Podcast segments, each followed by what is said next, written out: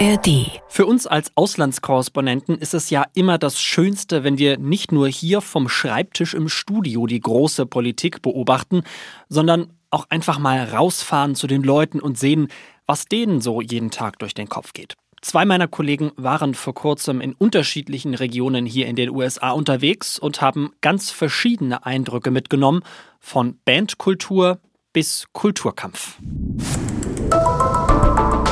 Die Korrespondenten. Reporterleben in Washington. Der Amerika-Podcast von NDR Info. Hello aus Washington. Ich bin Arne Bartram und bei mir im Studio heute mein Kollege Sebastian Hesse. Hallo. Und Katrin Brandt. Hi. Und in der Technik wie immer Simon Jansen. Moin. Wir starten mal mit dir, Katrin, ähm, die quasi erst ganz kurz bevor Simon hier auf den Aufnahmeknopf gedrückt hat, zurück ins Studio äh, geeilt ist. Du bist in letzter Zeit immer mal wieder unterwegs für ein Thema, bei dem ich mir dachte, Mensch, da wäre ich auch gerne drauf gekommen. ähm, Marching Bands. Und deshalb zum Einstieg erstmal ganz kurz ein kleiner Ausschnitt aus einem deiner Beiträge, was das Ganze überhaupt ist. Und kleine Warnung, Vorsicht, es wird laut.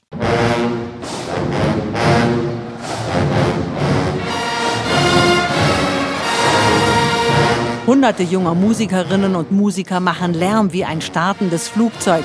Hier in der Turnhalle der Virginia State University. Zwei Dutzend Susaphone, also eine Art Tuba, Trompeten, Posaunen, Saxophone, Klarinetten und Flöten und im Hintergrund eine hundertarmige Percussion-Einheit. Marching Bands haben an den Schulen und Hochschulen der USA eine lange Tradition. Kein College-Football-Spiel, ohne dass nicht eine oft mehrere hundert Menschen starke Band das Spiel begleitet. Meine erste Frage, hat sich dein Gehör wieder erholt? ja, ich muss das äh, Thema noch ein bisschen erweitern. Also auf die Marching Bands bin ich gekommen, weil ich meine, ich erzähle es glaube ich nicht zum ersten Mal, dass ich mich für amerikanischen Football interessiere. Und zum Football gehören die Marching Bands dazu, nicht nur bei den äh, an den großen Universitäten, sondern eben auch an den an den High Schools. Ich war in äh, Birmingham, Alabama mal zu einer Landesmeisterschaft der High School Football Teams und da hatte jedes Dorf, jedes Kaff noch seine eigene Marching Band mitgebracht. Das waren dann vielleicht so, vielleicht mal so 12, 13 Leute nur. Also gefühlt hatte jedes Instrument einen, äh, eine, eine Träger, eine Trägerin so ungefähr. Und dann hat mich das so fasziniert, dass ich angefangen habe, tiefer zu graben und festgestellt habe, dass Musik an den amerikanischen Schulen tatsächlich ein großes Thema ist. Also es gibt den regulären Musikunterricht, mal mehr, mal weniger, mal besser, mal schlechter, abhängig von den Finanzen der jeweiligen Schulen. Und es gibt viele Programme, die dann eben außerhalb der Schule stattfinden. Und da gibt es eben nicht nur die Marching Bands, das war jetzt irgendwie ein Rhythm and Blues Titel, sehr heavy instrumentalisiert, sondern es gibt zum Beispiel im Südwesten der USA die Tradition der mexikanischen Mariachi Musik. Und ausgerechnet in Las Vegas gibt es eine, die mutmaßlich beste Schüler äh, Mariachi Band. Wir können uns mal anhören, wie die klingt.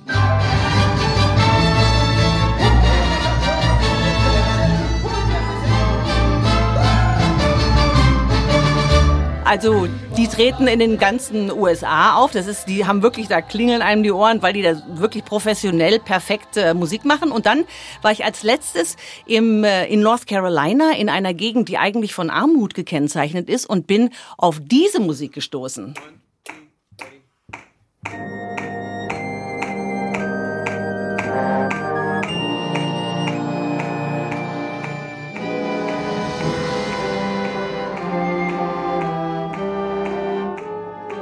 Ja, ich sehe an euren erstaunten Gesichtern, das äh, ist keine Musik, die man mit Rayford, ne, North Carolina verbindet. Da gibt's ein Wind-Ensemble, also ein, eine Art Orchester nur ohne Streicher, die gerade zeitgenössische Musik einspielen. Also ihr seht, ich komme mit leuchtenden Augen zurück und habe, bin gerade dabei, die Vielfalt der Musik, die an amerikanischen Schulen gemacht wird, abzubilden und dann in einem längeren Format, dann auch bald in der Audiothek zu hören und in vielen Radiosendern hoffentlich den deutschen Hörerinnen und Hörern zu Gemüte zu führen. Ich finde, das ist ein wahnsinnig spannendes Thema, weil man kennt das ja oft nur so irgendwie aus amerikanischen Highschool-Filmen, dass da genau. so ein genau. bisschen so eine Band am Spielfeld dran steht und wie sie Ufta Bufta macht, aber da steckt ja so wirklich so eine, so eine ganze Kultur dahinter. Wie viele verschiedene, ich sag mal, Szenen, wie viele verschiedene Stile gibt's denn da hier? Ach, da, da gibt's eigentlich für jeden Geschmack alles und das ist ja, wie wir immer sagen, ein riesiges Land und ich bin nicht in der Lage, da einen einen generellen Überblick zu geben. Ich habe auch mit dem Präsidenten der Musiklehrervereinigung der USA gesprochen. Der konnte mir das auch nicht geben, diesen Überblick. Aber ähm, kennzeichnend für dieses äh, Engagement ist eben die Freiwilligkeit, die dahinter steckt.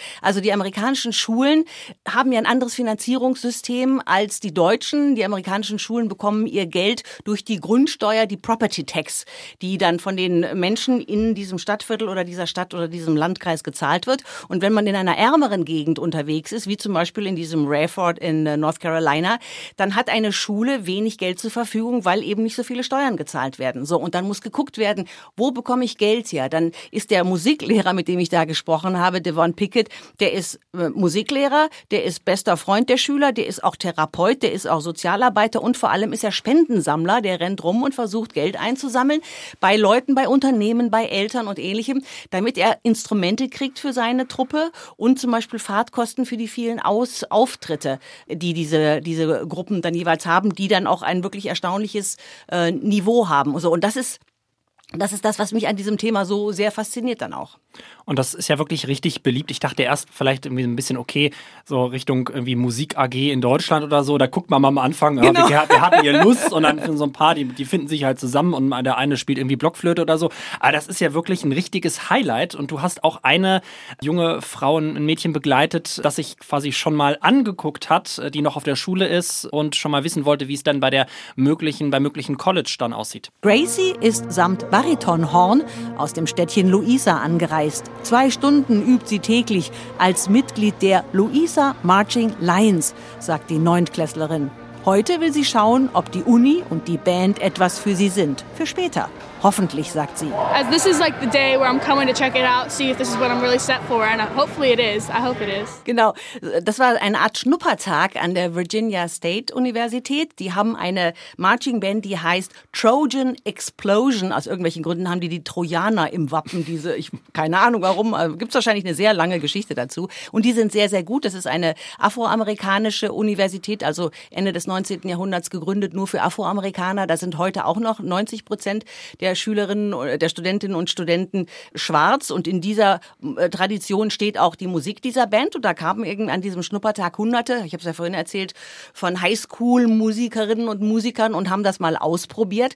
Und das ist äh, für die Schülerinnen und Schüler eine ganz wichtige Angelegenheit. Denn wenn du in der Highschool gut bist in deiner Band, hast du gute Chancen, wenn du aufs College wechselst und da zum Beispiel in dieser berühmten Trojan Explosion Marching Band spielst, dass du da ein Stipendium bekommst. Und äh, das hat mir Taylor Whitehead erklärt. Das ist der, äh, der Musikdirektor an der Virginia State Universität. A good portion of the students that we have on scholarship, they would not have been able to afford college if it were not for this. Er sagt eben, ein, ein großer Teil seiner Studentinnen und Studenten äh, bekommt diese Stipendien und wenn sie das nicht bekämen für die Marching Band, dann hätten sie sich das äh, College-Studium gar nicht leisten können. Also Musik als Möglichkeit, eine äh, akademische Ausbildung zu bekommen, an die man sonst nicht rankäme.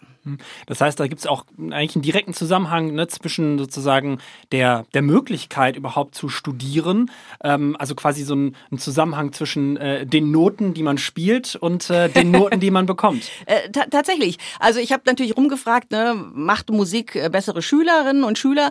Da gab's äh, also es gibt nicht, okay, um es mal klar zu sagen, es gibt keine wissenschaftliche Beweise, sondern sehr viel gefühlte Wahrheit. Äh, ein Banddirektor, der in Las Vegas hat mir erzählt, dass er gemessen hat, dass seine Bandmitglieder von einem Notendurchschnitt von 2,7 auf 3,3 gestiegen sind. Das ist schon ganz erheblich.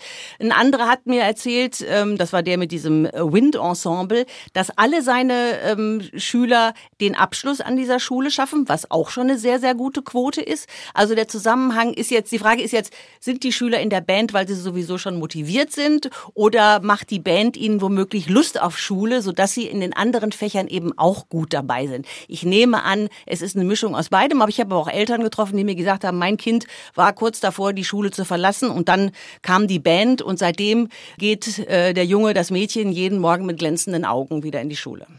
Warum gibt es denn diese Kultur hier? Warum ist die so ausgeprägt? Weil aus Deutschland kenne ich sowas gar nicht. Sicherlich hat das was mit den Marching Bands zu tun, die das Schaufenster von vielen Highschools sind. Also ne, Freitagabends, wenn die Highschool-Mannschaft in vielen ländlichen Gegenden spielt, dann wird nicht nur das Kiosk abgeschlossen und an der Tankstelle hängt das, Schild, wir sind alle auf dem Sportplatz. Ich übertreibe jetzt mal so ein bisschen, schmück's jetzt ein bisschen aus. Aber tatsächlich ist dann die, die, die Marching Band ähm, ein, ein integraler Bestandteil dieser Schule im Zusammenhang eben mit Football. Das kommt immer als Doppelpack und ist dann ein, ein, Zünd, ein, ein Zündfunke für viele andere, sich dann in der Musik zu engagieren und daraus entstehen dann vielleicht noch andere Sachen, wie eben zum Beispiel klassische Musik oder ein Chor oder oft auch eine Jazzband zum Beispiel.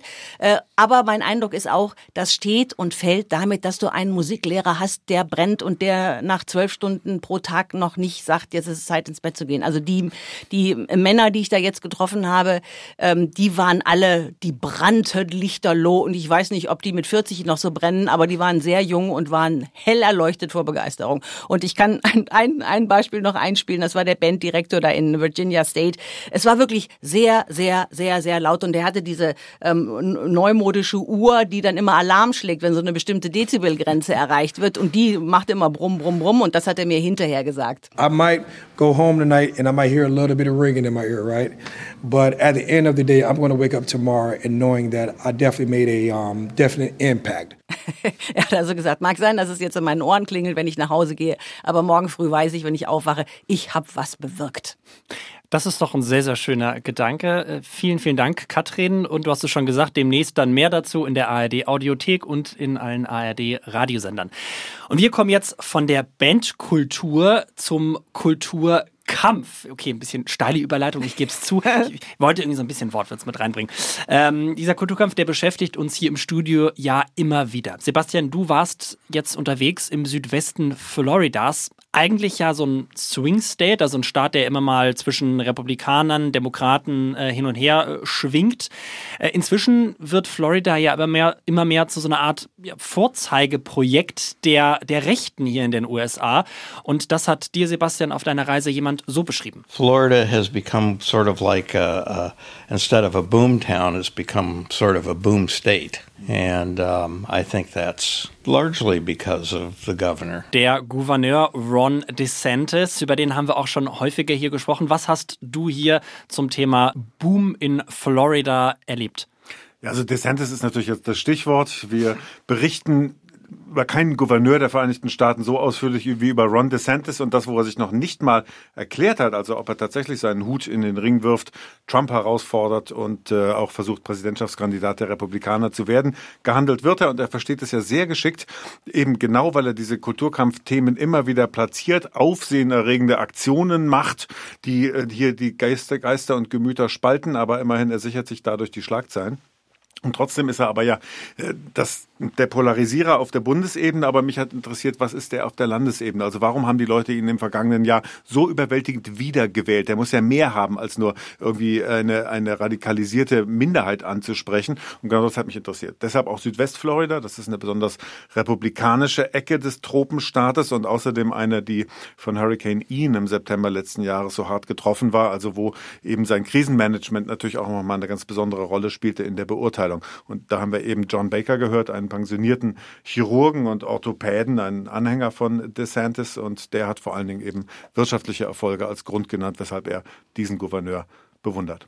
Du hast ja aber nicht nur alteingesessene Menschen aus Florida, ich weiß, Floridianer oder wie auch immer man Sagen Sie Floridians. Floridians. Du hast nicht nur alteingesessene Floridians äh, getroffen, sondern tatsächlich auch ähm, Kim Tolkien, die äh, aus Kalifornien äh, rübergezogen ist. I definitely consider myself a refugee from California because they're crazy over there. It's just too liberal. Too liberal all the way. The, the weather's great, the beaches are great, the politics are crazy. Ja gut, das ist mal eine interessante Definition vom Von Flüchtling. crazy, genau. Also ich muss ja zugeben, ich war bis jetzt noch nicht in Kalifornien, aber von Kriegszuständen ist mir da jetzt noch nichts Ja, bekannt. aber das ist ja, das spielt ja genau in das Narrativ von Herrn DeSantis, der ja auch gerade und gezielt um Leute aus Kalifornien wirbt und sagt, äh, ihr mögt ja auch schöne Strände haben, haben wir auch. Kommt doch zu uns, bei uns ist die Welt noch in Ordnung und politisch auch in Ordnung. Und ja, Kim Tolkien ist jetzt ein wunderbares Beispiel dafür. Sie hat in East LA gewohnt und sie hat gesagt, dass sie dann irgendwann mit der Kriminalität, und jetzt wird es ein bisschen ernster, ne? Und nicht nur flapsig, sondern Sie hat gesagt, sie könnte mit der Kriminalität nicht mehr umgehen können. Sie hätte das Gefühl gehabt, die Stadt wäre überfordert damit, auch mit dem Problem der Obdachlosigkeit. Da wären keine Antworten da. Und all das würde man eben da, wo sie jetzt lebt, irgendwo auf der Hälfte zwischen Naples und Fort Myers in äh, Florida, würde sie das natürlich völlig anders erleben und würde sich einfach sicherer fühlen, auch mit ihrer Familie. Aber wie muss ich mir das denn dann in der Region, wo du unterwegs warst, vorstellen? Wie sieht so ein Vorzeigerechten äh, in Florida aus?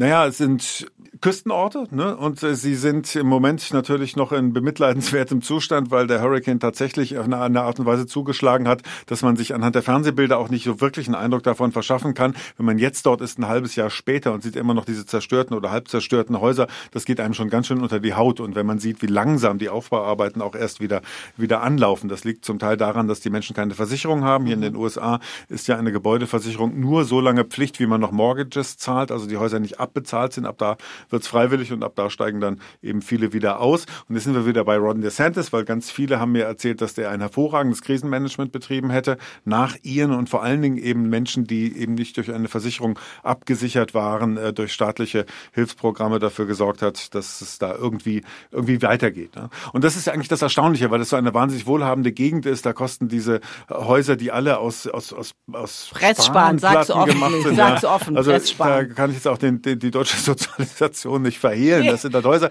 wo unser eins sich mit den Achseln zuckt. Ne? Und wie man erst recht in einem Gebiet, das ja nicht erst seit der Klimawandel wirklich zu spüren ist, äh, ein ständiges Tropensturmgebiet ist, warum man da nicht solider baut, ist mir ein absolutes Rätsel. Vor allen Dingen, wenn man diese Unsummen zur Verfügung hat, um Gebäude zu errichten. Der Wiederaufbau, den ich gesehen habe, ist genauso wie vorher. Also da ändert sich äh, offenbar ganz und gar nichts an der, an der, an der Bausubstanz. Aber immerhin, das fand ich jetzt, dass da eben diese beiden Themen so schön zusammenfanden. Ne? Äh, ja, ich bin am Wochenende auch unterwegs gewesen und äh, bin an so einer Baustelle vorbeigefahren und dachte mir auch, okay, bauen die da jetzt irgendwie eine Scheune oder so? Exakt. Und dann fiel mir auf, ja. so, äh, oh, okay, nein, das soll ein stabiles Haus sein. okay, viel, Das auch äh, möglicherweise für teuer Geld verkauft und vermietet wird. Also das ist, es ist wirklich beeindruckend. Aber sag mal, staatliche, staatliche Hilfen, das widerspricht doch total der Idee von Florida als Freiheitsstaat und kleiner, kleiner Regierung, oder? Doch ein bisschen ja, Kommunismus. Doch, genau, etwa. Sozialismus. Ja, genau, das ist die sozialistische Seite. Das ist ja immer nicht die ganz reine Lehre. Ja. Ne? Aber das ist ja auch auch sehr amerikanisch, dass man sagt, dass jeder äh, allein verantwortlich ist. Nur dann, wenn er sich selber nicht mehr aus der Patsche ziehen kann, dann muss irgendjemand helfen. Und wenn das nicht über Eigeninitiative geht, was im Zweifelsfalle vorzuziehen wäre, dann ist irgendwann auch der Staat dran.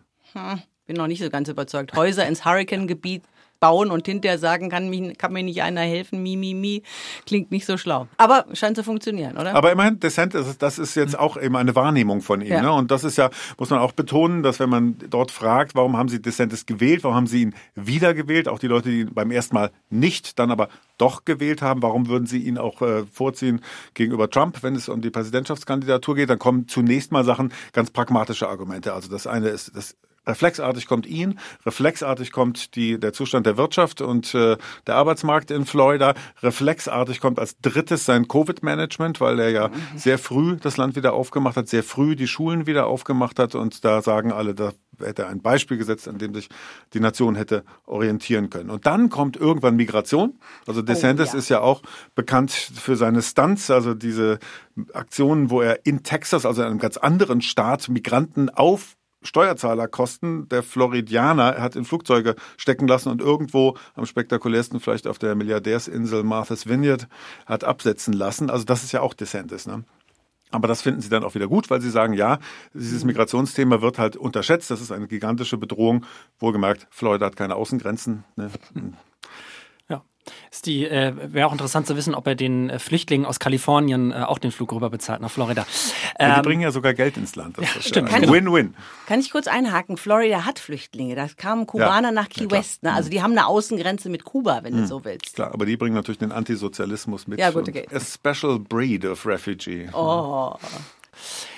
Ein ganz großer Fund von ihm ist aber natürlich auch sein Kampf gegen die Wokeness, die ja immer mehr in den USA umgreift und wo er ja sozusagen Florida sieht als den Punkt, der die Wokeness in den ganzen USA besiegen soll. Und das ist auch für einige seiner Anhänger ein äh, ganz ja, großer Grund, ihn zu wählen. Da hast du auch jemanden getroffen. The Democrats trying to keep make, making those non-issues to avoid the economic and the I mean, a million Mexicans coming into this country. I mean, put a million Turks in Germany, you'd have a war. Das wäre das Migrationsthema. Ah, Moment.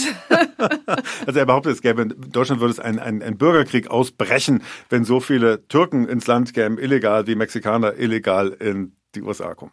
Okay, das ist jetzt dieser Teil, über den wir schmunzeln, aber der erste Teil dessen, was hier, das ist Mike Hudson, ein, ein äh, pensionierter Pilot, der Passagierflugzeuge geflogen hat für große Airlines. Aber das, der erste Teil ist, glaube ich, hier das Entscheidende, ne? dass ja ganz viele, mit denen ich gesprochen habe, gesagt haben, dass viele von diesen Woke-Themen eigentlich Scheinthemen sind. Ja, also Themen, die die Demokraten setzen, vor allen Dingen in der Absicht, von den wirklichen Themen abzulenken, die die Menschen tatsächlich beschäftigen. Und dann kommt eben Inflation. Teuerungsrate, Lebenshaltungskosten nicht mehr bezahlen können, Katastrophenschäden, äh, Stichwort Iren, und irgendwann kommt dann Kriminalität in den Städten und Migration. Das sind die Städte, das sind die großen Themen, das sind äh, alles Felder, auf denen Florida weiter ist, als vor allen Dingen links regierte Großstädte. Das ist ja so ein republikanisches Narrativ. Und äh, das ist ein Thema, das äh, DeSantis dann auch auf der Bundesebene ansprechen würde. Alles andere, Gender-Debatten und ähnliches, seien doch Scheinthemen, wurde mir da immer wieder gesagt. Irre, ne? Dafür machen sie viel Wind um diese sogenannten Scheinthemen. Ja, das, das, ja, das ist ja genau der Widerspruch, ne? Dass man einerseits äh, versucht damit zu punkten und damit ja auch erfolgreich punktet. Ne? Das ist ja dieser Spruch von DeSantis, Florida is where woke goes to die. Und da ist ja schon wieder auch diese Idee dahinter, dass in woke von außen irgendwie aufgezwungen werden soll und dass man in einer Art Abwehrkampf drin ist. Das sind ja beide Seiten in diesem Kulturkampf behaupten ja, sie hätten es nicht angefangen, sondern sie wären jetzt eigentlich nur die Partei, die reagiert. Und so ist das auch im, bei meinen Gesprächspartnern in Florida. Aber dann lass uns doch mal versuchen, auf dieses Argument einzugehen, dass das, wenn wir sagen, das wäre alles nur Ablenkung, was äh, sind denn dann die konkreten Ergebnisse, die Florida da vorweisen kann? Oder was sind denn vielleicht die besseren Rezepte, die Florida anbieten kann bei den, bei den wirklichen Themen? Hat denn da Ron DeSantis oder die Regierung in Florida da wirklich ist, dann, ist das das Paradies auf Erden und sie haben alle Probleme der USA dort schon gelöst? Also Florida hat einen hohen Zuzug, ich meine jetzt nicht illegal, sondern tatsächlich an Menschen, die dorthin kommen, weil es gibt Jobs, es gibt äh, eine einigermaßen boomende ähm, Wirtschaft und das ist natürlich immer was, womit man als republikanischer Gouverneur absolut punkten kann. Ne? Und dann eben auch einen Ausgleich schaffen für die Teuerungsrate, die natürlich in Florida vor allen Dingen Leute mit geringerem, mit niedrigerem Einkommen genauso hart trifft wie in allen anderen Landesteilen. Das ist so. Ne? Und ich glaube, das ist auch das Thema, was wahrscheinlich perspektivisch im kommenden Jahr, so sich nicht irgendwie große Dinge noch ändern, ein wahlentscheidendes Thema sein wird. Diese Teuerungsrate ist etwas, worunter die Menschen ächzen hierzulande und wo im Moment auch nicht zu sehen ist, wie sie da rauskommen. Und das ist eben auch ein Thema, das die beiden Regierungen für meinen Geschmack für lange Zeit verpennt hat, weil da am Anfang immer die Rede davon war, ja, es ist jetzt Inflation und das mhm. wird sich aber schon wieder selber äh, von selber regeln. Dabei ist es ihre ureigene Klientel, die ja hier besonders zu leiden hat unter diesen Dingen. Ne? Und das, das funktioniert ganz gut. Also zu sagen, äh, das aufzugreifen, zu sagen, wir können auf amerikanische Art und Weise nicht mehr zu Zahlprogrammen gegensteuern, aber was wir machen können, ist Jobs createn, dass ihr Geld verdient und die Economy am Laufen halten. Also das ist auch hier, wie bei allen republikanisch geführten Staaten das Centerpiece dessen, worauf man stolz ist. Aber die große Frage ist, ob das ja nicht irgendwann mal kippt. Ne? Also diese, diese Bewegung, dass Leute aus den demokratisch regierten großen Städten abwandern, die natürlich auch alle im Norden liegen und schlechtes Wetter haben, weil sie sagen, das ist uns hier zu unternehmerfeindlich und zu viel Kriminalität, hast du ja gerade angesprochen, Sebastian. Und dann ziehen sie in diese republikanisch regierten Städte, die Carolinas, Georgia, Florida zum Beispiel und treffen da zwar auf ein unternehmerfreundliches Klima, aber eines, das gesellschaftlich enge Grenzen setzt. Ne? Also Stichwort Abtreibung, was wir gerade sehen, was vielleicht für junge Leute äh, ein Standortfaktor sein könnte. Wir haben die ganze Diskussion über Männer, Frauen und was gibt es noch dazwischen. Wir haben die Diskussion darüber, wer darf was in Bücher reinstellen und lesen. Also die Frage Elternfreiheit, die ähm, durchaus auch restriktiv beantwortet wird. Also die Frage ist für mich, wird das irgendwann mal kippen oder ändern die Zuzügler möglicherweise das Klima in den Ländern, in den Bundesstaaten, zu denen sie hinziehen?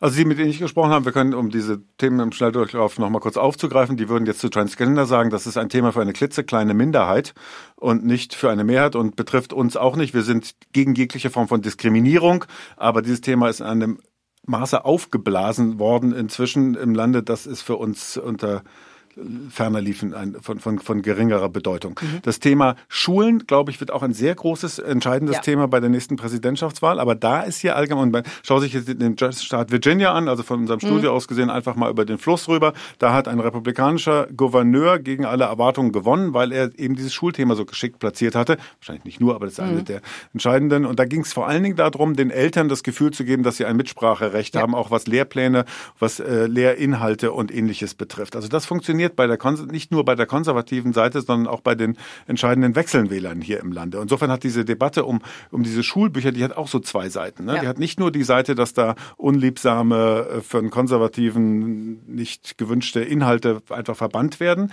sondern sie hat auch was mit diesen Eltern wollen Mitsprache und nicht Indoktrination in den Schulen. Das verfängt. Ja. ja. Und ich glaube, das verfängt auch breiter in dieser Gesellschaft als nur bei irgendwelchen Hardcore-Rechten. Ne?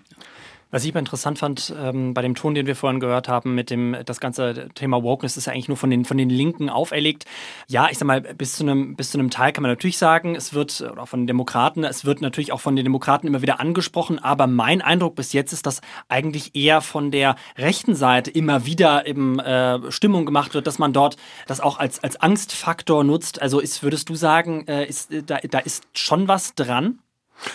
Also es ist klar, und das muss man glaube ich schon sagen, dass ein Großteil der Medien hierzulande auch eher auf der linksdemokratischen Seite ja. verortet sind und entsprechend sich im Kulturkampf auch platzieren. Und das ist ja das, was auch von vielen ja, konservativ traditionell denkenden Leuten auch kritisiert wird und wie ich meine auch in Teilen zu Recht kritisiert wird. Ne, deshalb ist vielleicht ein bisschen dieser Entscheid, dieser Eindruck entstanden. Ob jetzt hier Henne oder Ei zuerst war, weiß ich nicht. Ne? Und dass es schon immer natürlich eher einen Konflikt in diesem Land gab, in einem Zwei-Parteien-System, wo ja dieses Bipolare immer auch eine Rolle spielt in den, in den Debatten.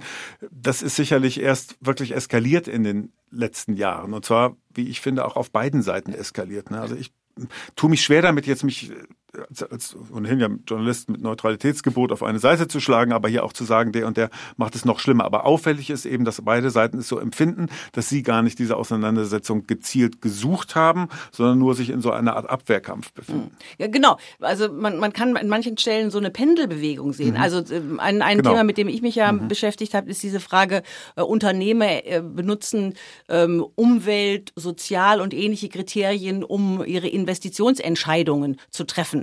So, da gab es eine, eine Bewegung, die hieß, äh, für Unternehmer darf es künftig nicht nur allein entscheidend sein, möglichst viel für ihre Aktionäre rauszuholen, sondern Nachhaltigkeit muss eine Rolle spielen. So, dann schwenkte das alles in so eine Nachhaltigkeit, ähm, äh, Resilienz und sonst wie Diskussion. Jetzt schlagen auf, auf der anderen Seite die republikanischen Bundesstaaten zurück und sagen, nee, wenn ihr sagt, ihr wollt klimafreundlich investieren und wir sagen, wir brauchen die Kohle, dann machen wir keine Geschäfte mehr mit euch. Da gab es irgendwie fast 20 Bundesstaaten, die Gesetze verabschiedet haben, die gesagt haben, mit BlackRock wollen wir nichts zu tun haben, weil BlackRock ist sind Linksextreme, weil die irgendwie Umweltkriterien und Sozialkriterien haben. Also das sind zum Teil absurde Diskussionen, aber das ist so eine so eine Hin- und Herbewegung. Vielleicht schaukelt sich das auf irgendeinem Niveau mal ein.